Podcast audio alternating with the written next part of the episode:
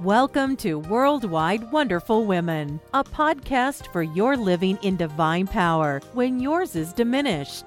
A podcast where encouragers receive encouragement. We understand these are hard times. You may find that it is becoming more of a challenge for you to remain strong as you give of yourself continuously. That's why this is the place to join other women globally who face the same challenges as you. So join us regularly to receive biblical insight not to faint, but to stand strong. This is the podcast to be rejuvenated and revitalized. Now, let's join our host, Paula Harris.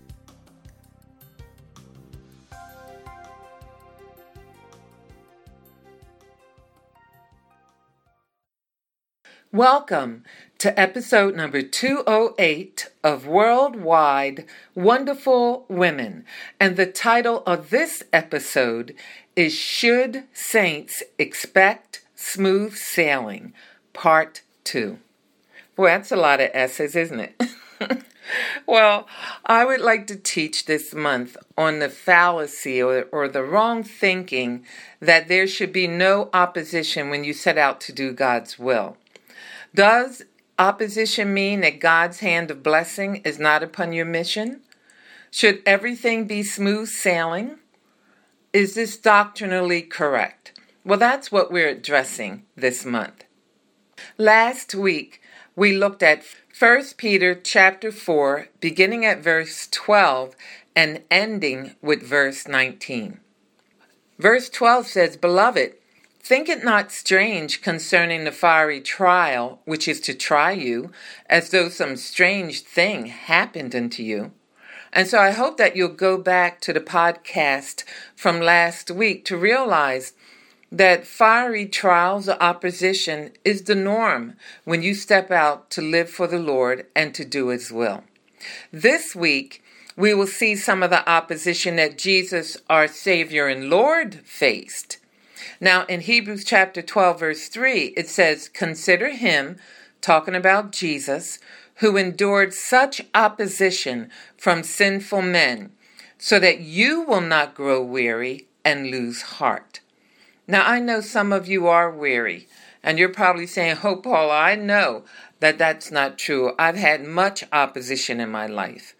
Well, I want you to be encouraged as you listen to the podcast this month because it is true that the more we try to live for God, it appears that the enemy tries to come and strike at us even harder. The thing that you have to be careful of is to get fatigued. When you get fatigued, a lot of times it leads into being frustrated. And when you're frustrated, then you wind up failing to accomplish your goals. Now, Jesus had no sin, and so there wasn't any need for him to be disciplined or to be corrected or purified in any way for doing wrong. Yet, in being committed to doing his Father's will, he himself was confronted with opposition in his ministry too. In 1 Peter chapter 2, verses 20 to 22 in the NIV, it says, But if you suffer for doing good and you endure it, this is commendable before God. To this you were called, because Christ suffered for you, leaving you an example that you should follow in his steps. He committed no sin, and no deceit was found in his mouth. So you see, Jesus had no sin. He didn't have to be corrected as we do. But yet, he leaves us an example of how we will have opposition and how we need to stand and endure it. And when we do so, it's commendable to God. So Jesus had committed no sin, yet in being committed to doing his Father's will, he was confronted with opposition in his ministry. So when it happens, does it mean that you're not blessed? No, that is not true. All right. So let's look at a few passages as to how Jesus, who was holy, righteous, the beloved of God the Father, was faced with things not going smoothly during his ministry. as a matter of fact, his whole life was centered around doing the Father's will, and yet, from one turn to the other, he faced opposition. In John chapter 6, verse 38, it says in the NIV, For I have come down from heaven not to do my will, but to do the will of him who sent me.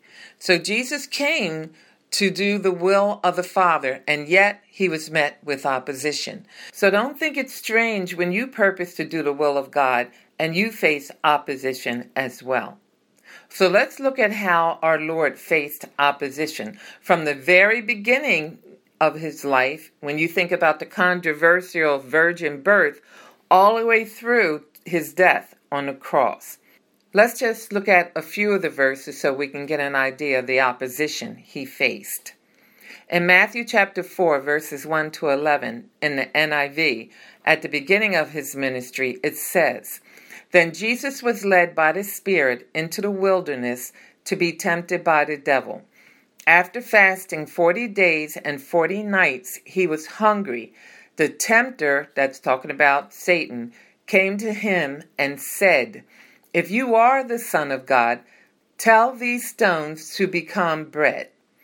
Jesus answered, It is written, Man shall not live on bread alone, but on every word that comes from the mouth of God. Then the devil took him to the holy city and had him stand on the highest point of the temple. If you are the Son of God, he said, throw yourself down, for it is written. He will command his angels concerning you, and they will lift you up in their hands, so that you will not strike your foot against a stone. Jesus answered him, It is also written, do not put the Lord your God to the test. Again, the devil took him to a very high mountain and showed him all the kingdoms of the world and their splendor.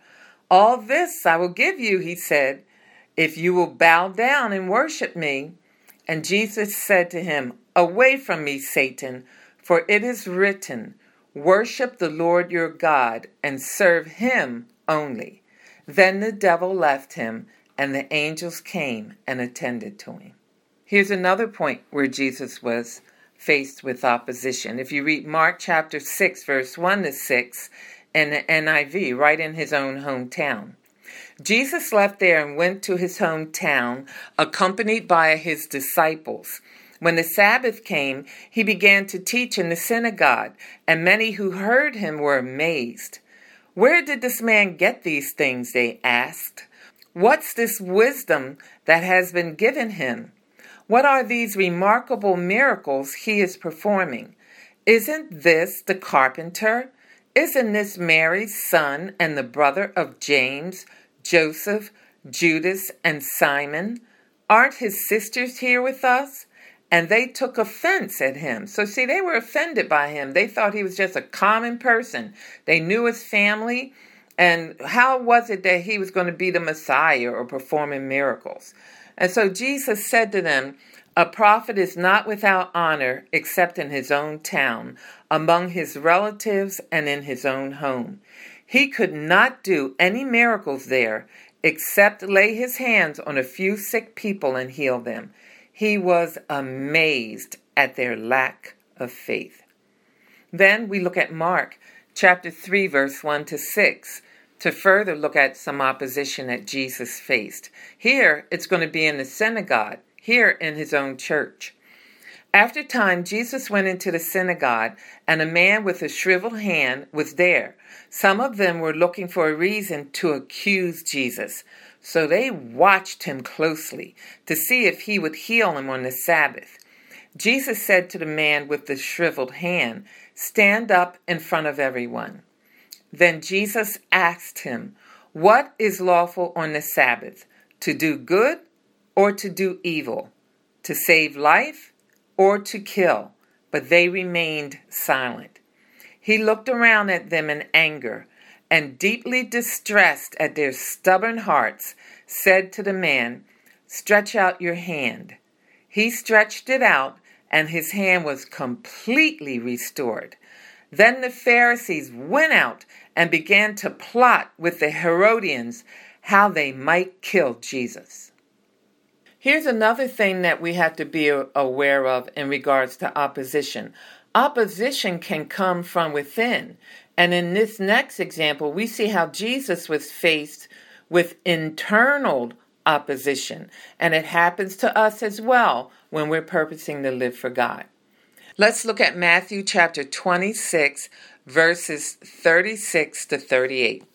Then Jesus went with his disciples to a place called Gethsemane, and he said to them, Sit here while I go over there and pray. He took Peter and the two sons of Zebedee along with him, and he began to be sorrowful and troubled. Then he said to them, My soul is overwhelmed with sorrow to the point of death. Stay here and keep watch with me. Going a little further, he fell on his face to the ground and prayed, My Father, if it is possible, may this cup be taken from me, yet not as I will, but as you will. So here we see even internal opposition coming against Jesus and realize the same can happen to us. And then all the way to the cross at the time of his death, he faced opposition as well. If you would look at Luke 23, verse 39 to 43 in the NIV, it says, One of the criminals who hung there hurled insults at him.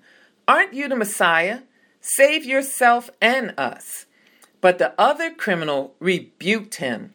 Don't you fear God, he said. You are under the same sentence. We are punished justly, for we are getting what our deeds deserve. But this man has done nothing wrong. Then he said, Jesus, remember me when you come into your kingdom. Jesus answered him, Truly, I tell you, today you will be with me in paradise.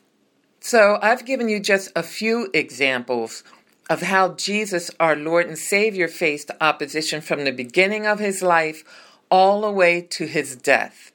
Please be encouraged. Although we all face opposition, Jesus was victorious over death and the grave, and all who put their faith in him shall be able to be victorious as well.